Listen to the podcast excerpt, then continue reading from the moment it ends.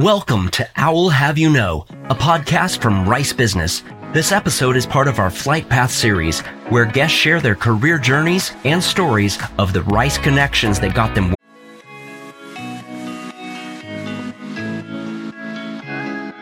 Enjoying this episode?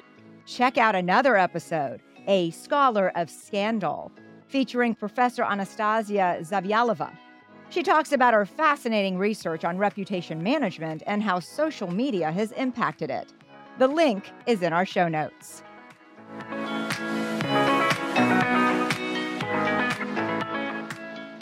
Where they are. On today's episode of Owl Have You Know, we connect with Daniel Gutierrez, professional MBA of 2014.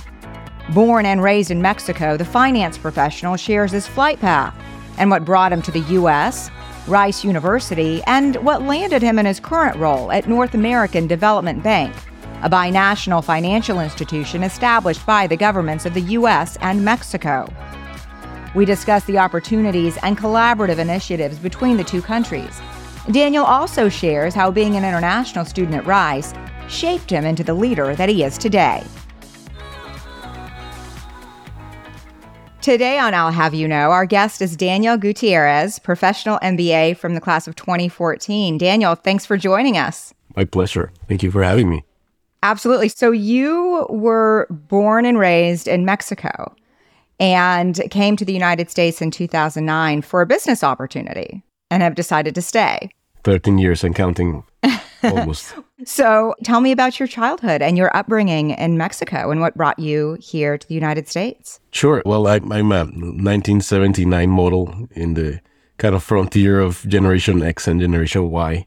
Yep. And, that, and I kind of cannot identify with a particular generation. I think I have characteristics of both in, in terms of like personality. I grew up in the 80s.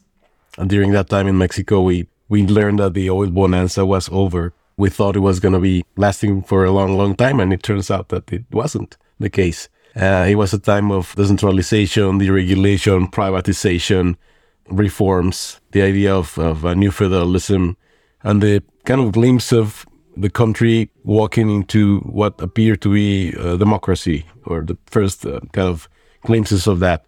It was a, an interesting time, I think. I remember because we had high inflation. I remember in 82, 83, when I was uh, like, I don't know, four or five years old, my mother would take me to the groceries and people were like relabeling cans of tuna, for instance. And like, mm. I didn't know what, what, was, what was going on, but you know, it's this inflation, 100% inflation in 82, I think, and so on. We didn't have double digit inflation until like a decade after, I guess. So the, we grew up in the 80s, this generation, especially in Mexico, somehow I think valuing what we had, being content with what we had, it's interesting when I now see a Milky Way bar, for instance. Yes. It was a precious item back then because we didn't yes. have anything like that when I was raised, right? So Mexico entered into the General Agreement of Tariffs and Trade. I think it was in 86. So the economy opened and then NAFTA after that.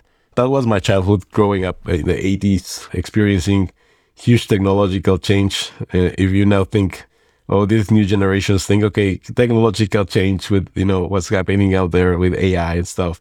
We did live the, uh, an incredible period of technological change back then. We didn't have internet, you know, you had to actually walk to the TV to change the channel, you know, things like that that we, we sort of experienced when we were kids.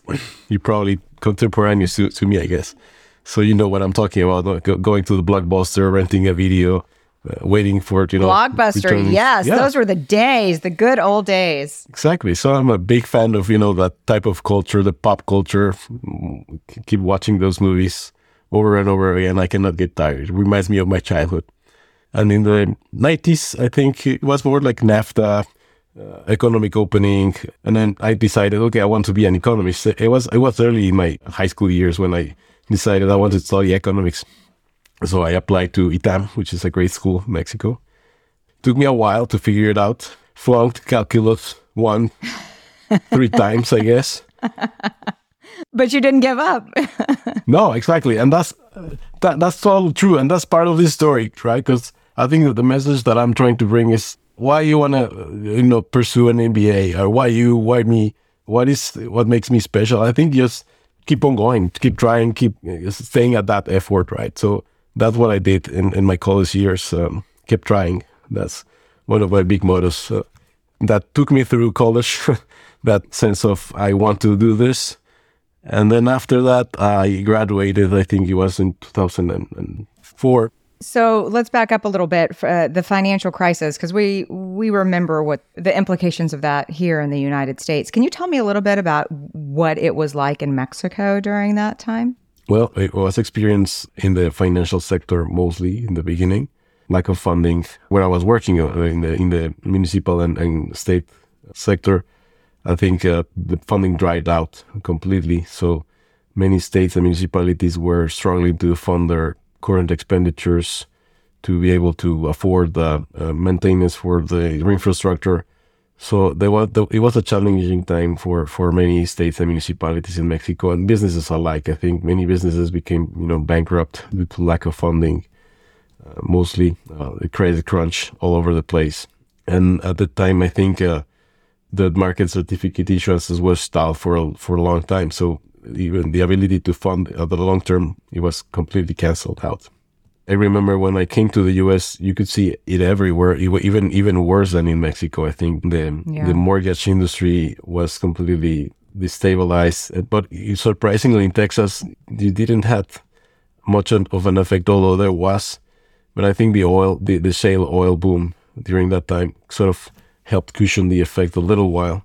And especially, I think eh, in the city of San Antonio, I, there was a lot of empty, you know, warehouses, uh, houses that were abandoned, people asking for, you know, help outside of the parking lots. It was kind of a shocking experience to me, just recently being, uh, just recently arriving to the U.S. Wasn't what you expected. Yeah, I mean, it was, it was, yeah, definitely surprising, shocking. You know, I got married in in, in 2010 during that uh, transition, so I came here with my wife into the state just after a year of being married. Newlyweds. That must have been fun. Newlyweds in a new in a new country. Being just here and myself living, it was kind of a big reset. We we didn't brought much of our belongings. We sold everything and just started from scratch after a year of being married.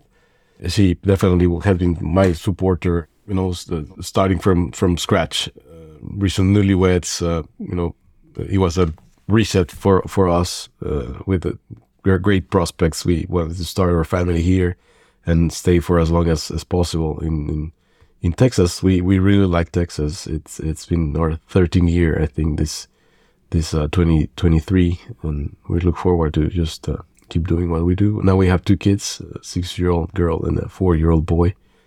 They were born uh, here in, in Texas, so we now, we now have a family of four, and plus our dog that we brought from Mexico. She's an English bulldog. She's 14 years old, and she's still around. She looks like she's half her age. So you're in the United States with your dog, your two beautiful children, and your wife. Yes. What made you decide to go to business school? So, what was the the reason, the catalyst of why you decided to to go to business school? Was it the financial market crisis that you had just watched, where you you realized that you needed to make a change in your career or what really was the point when you decided you know what? I'm going to apply to business school i think it is that yeah I, I thought some of my colleagues had experienced the mba before. And i looked up to them like as a professionals that are kind of more rounded more assembled. Definitely you could tell that the MBA provided a boost in their career in terms of not only technical knowledge but also leadership abilities I think that was something that called my attention ever since I met uh, people that have done the MBA studies. So definitely career advancement, uh, improved business knowledge, global exposure. Not necessarily the one that that's probably in Mexico, but definitely I was looking for another option that provided me with that the global exposure, with more diverse cohort, and personal growth in terms of okay, how how can I develop leadership skills that will take me uh, a bit far from where I was. After that, we decided to come to the States and the process sort of stalled. I began looking for business schools at the time. I think it was 20, 2011, 2012. I did my research for my options that were available to me as a part time program. So I was invited to the diversity weekend preview for Rice the same year And it sort of blew my mind, even just discussing or meeting the prospective students. Uh, you could tell that there were like high caliber students already, uh, or people with, with that were, you know, success driven, uh, you know, business oriented. And we had this mock class. I think it was Prashant Kale, the, the teacher that did the classroom experience to us. And it blew my mind. Prashant was one of my favorite teachers, not to single out anyone, but Prashant is, is amazing. And then uh, that, that made me decide for Rice. It, it, yes, it was farther, and I'll tell you how we did it. My wife and myself was a three hours and a half drive from San Antonio. So I was accepted. I, I, I went to the, through the program. I did the GMAT twice because I didn't got the, the score I needed to kind of consider myself with good chances of being accepted. So I retook it. I got the score I, I needed it was a great feeling when I received the letter of acceptance, of course, and then figuring out how to finance it. Because one thing was, you know, okay, you receive the letter of acceptance, and then how you finance. We had some savings already built in, and it was kind of probably enough to pay a couple of semesters. And my wife, I remember, she told me, you know, we'll figure this out. Don't worry. Wait, let's do this. That's how the adventure started. So she picked me up every Friday. I did the professionals program that happens on Friday and Saturday. I know now they have a hybrid and they have the online program, but uh, I did the professionals program. My cohort had uh, uh, had an average of eight, years of experience, more or less. It was uh, highly intellectually stimulating to me. So she picked me up with our dog at my office, and we did the driving for three hours and a half. Dropped me at school, took our dog to the pet uh, place where we left her, and then we basically booked a hotel for that night and Saturday night. That we did it for the, the two years. I think one thing that kept us going is this Dale Carnegie idea of uh, living in day tight compartments. In this case, was living in a couple of weeks tight compartments, maybe just going to school, don't, focusing more than just what I was in front of me, and then uh, going uh, to the classroom, doing the homework, whatever was needed, and then you know mucking one week at a time. So that's quite a commitment that that you gave to yeah. the school, driving back and forth every other weekend uh, with your wife, and and really funding this education that that has been integral to to what you do today. I mean, you know, I think that if if you're talking to to other potential candidates who are thinking about rice, especially from Mexico? What advice, other than just focus on getting in, because obviously that's important, but what, what sort of advice could you give them? That people that are in your shoes, you know, back in, in 2010? Let me go back to talk about what's happening in the Mexico US border region. Uh, bilateral commerce has gone from $173 billion in 94 to 667 billion dollars in uh, 2021. That is a fourfold figure. Reshoring is happening, nearshoring is happening, near sourcing is happening. It's just a matter of time before, or it's already you know the, the, the real estate prices in the in the border are already going up by 50 percent, and there's there's a scarcity of talent. Uh, who is going to take the lead of those businesses that establish their offices, headquarters, manufacturing facilities in the border? Nearshoring can go as far as, as possible without the needed talent, without reliable, efficient, and cheap electricity. So I think to build the next generation of leaders in Mexico, I think they really have to think where they want to to, to develop their, their, their MBA studies or, their studies of uh, like where they can learn leadership, all those skills that the MBA program grants, critical thinking abilities, all those skills that are, will be needed in the in the next years, in the next 20, 30 years the border region between Mexico and the US is going to become very dynamic. It's probably going to be one of the greatest times to be involved in an MBA program and to use those knowledge to make great things happening in, in Mexican businesses with the foreign investment that are coming. Think about how the MBA is ranking right now. I was just looking at the Princeton Review recently released rankings. Rice is number one entrepreneurship for the four year in a row, number four for the best online program.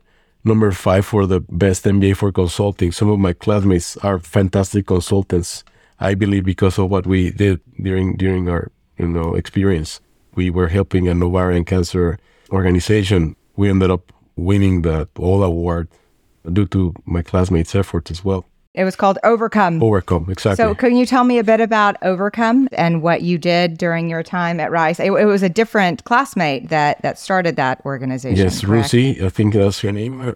We chose Ovarcome because oh, uh, the mother of one of my um, my teammates had passed away recently due to ovarian cancer. So that, that was a, a cause that we really cared about, and then we really needed to figure out a way for Ovarcome to launch uh, and achieve additional funding, uh, increase the share of mind among donors, and then uh, we basically build a business plan for Ovarcome at the time.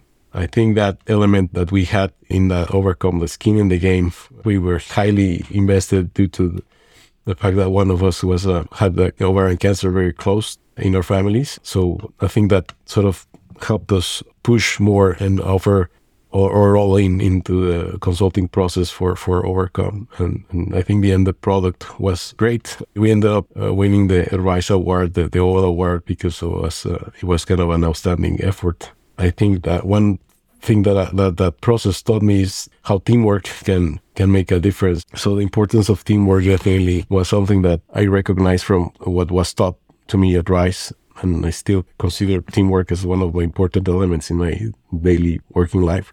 The classroom experience that Rice provided me, I remember uh, it was because Mittal was saying, "Hey guys."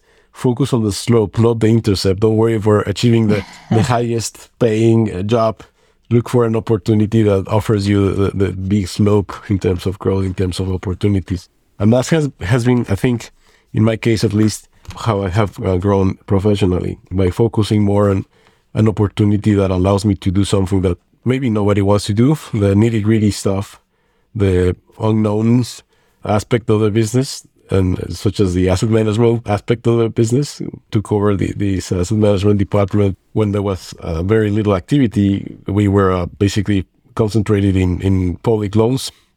But then renewable energy project came into the pipeline and then figuring out how to how to work that asset management side of the business was a fantastic opportunity for me so we developed the asset management uh, department at NADBank. I had the opportunity to lead the team as an interim director for a little while. And now I'm uh, conducting other efforts as admin agent and, uh, and other tasks that are related to asset management as well. But I think the idea of understanding that there are opportunities when you learn how to look, where to look, that's something that I learned from Rice. You know, uh, focus on what's important one of Miguel's teachings was constantly, you know, focus on what's important, what the customer cares, and I think that's another important lesson for me uh, uh, in during my MBA years.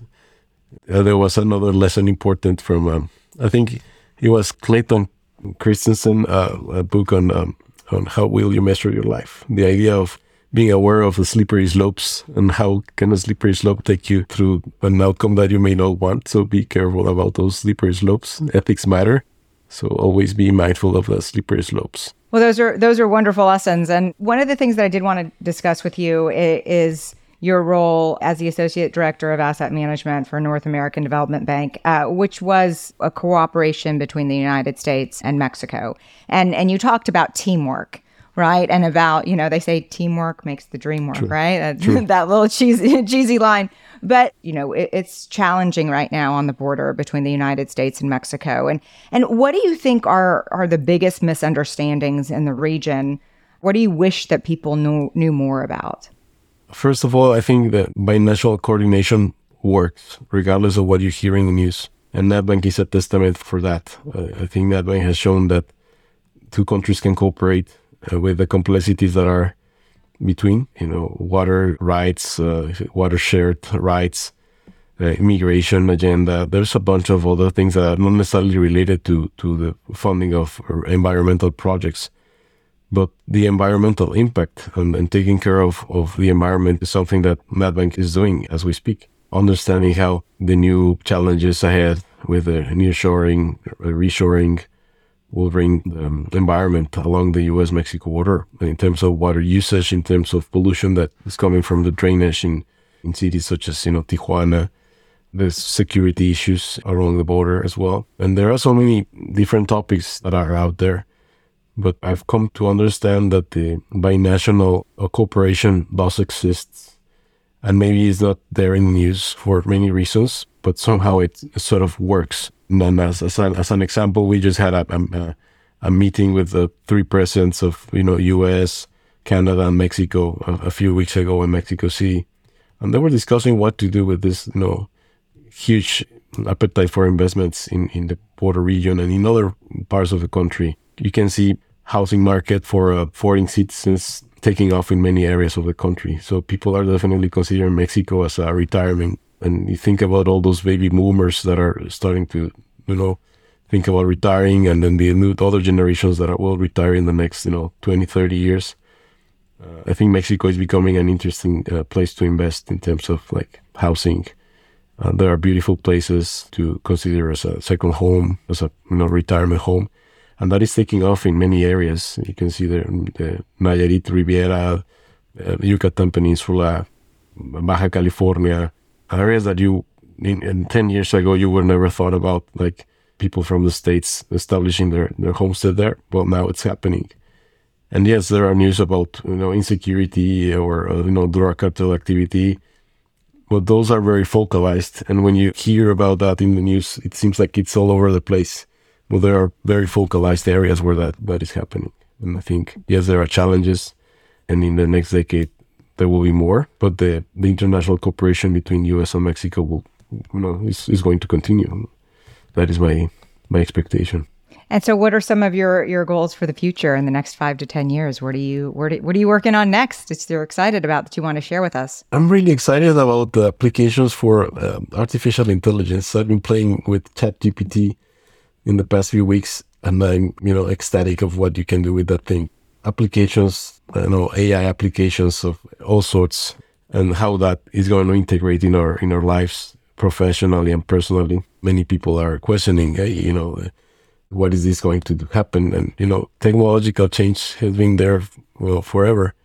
This is probably a new curve that we're going to live. I'm excited about all that kind of wave of artificial intelligence that's coming up. I'm reading every debate, copyright issues, uh, schools that are worried that students will use that technology to present their essays, stuff like that. But the, the real discussion is how are we going to train their next generation to use how to leverage this technology for the betterment of human uh, beings, for the betterment of humanity. It's, it is a double-edged sword, perhaps, as maybe Elon Musk has alerted. But I think that singularity event they talk about when AI sort of becomes more conscious.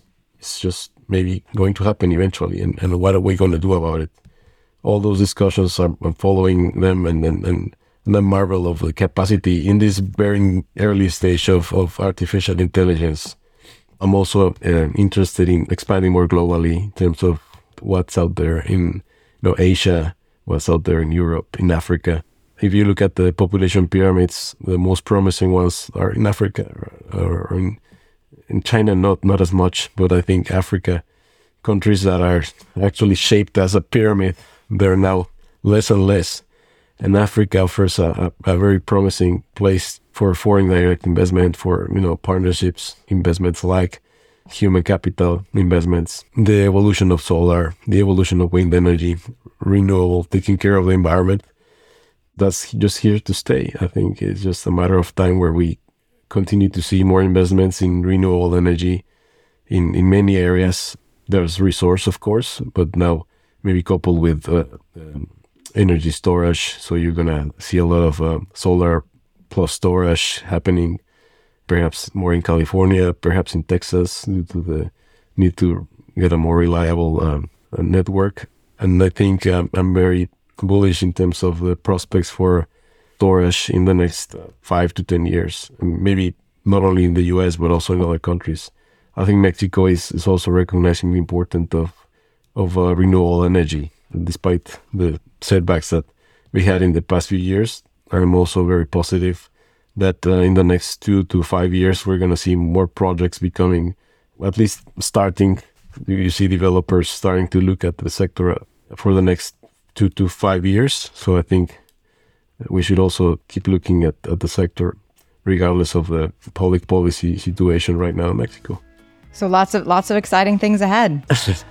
Hopefully, yes. Lots of things to look forward to. Well, Daniel, Yes. thank you. Thank you so much for your time today. It was it was a pleasure talking with you. Likewise. And we'd love to to stay in touch. You know, next couple of years we'll we'll see where your path takes you. Thank you, Maya. Thank you for your time today. It was a pleasure. Thanks for listening. This has been Owl Have You Know, a production of Rice Business. You can find more information about our guests, hosts, and announcements on our website, business.rice.edu. Please subscribe and leave a rating wherever you find your favorite podcasts. We'd love to hear what you think. The hosts of Owl Have You Know are myself, Maya Pomroy, and Scott Gale.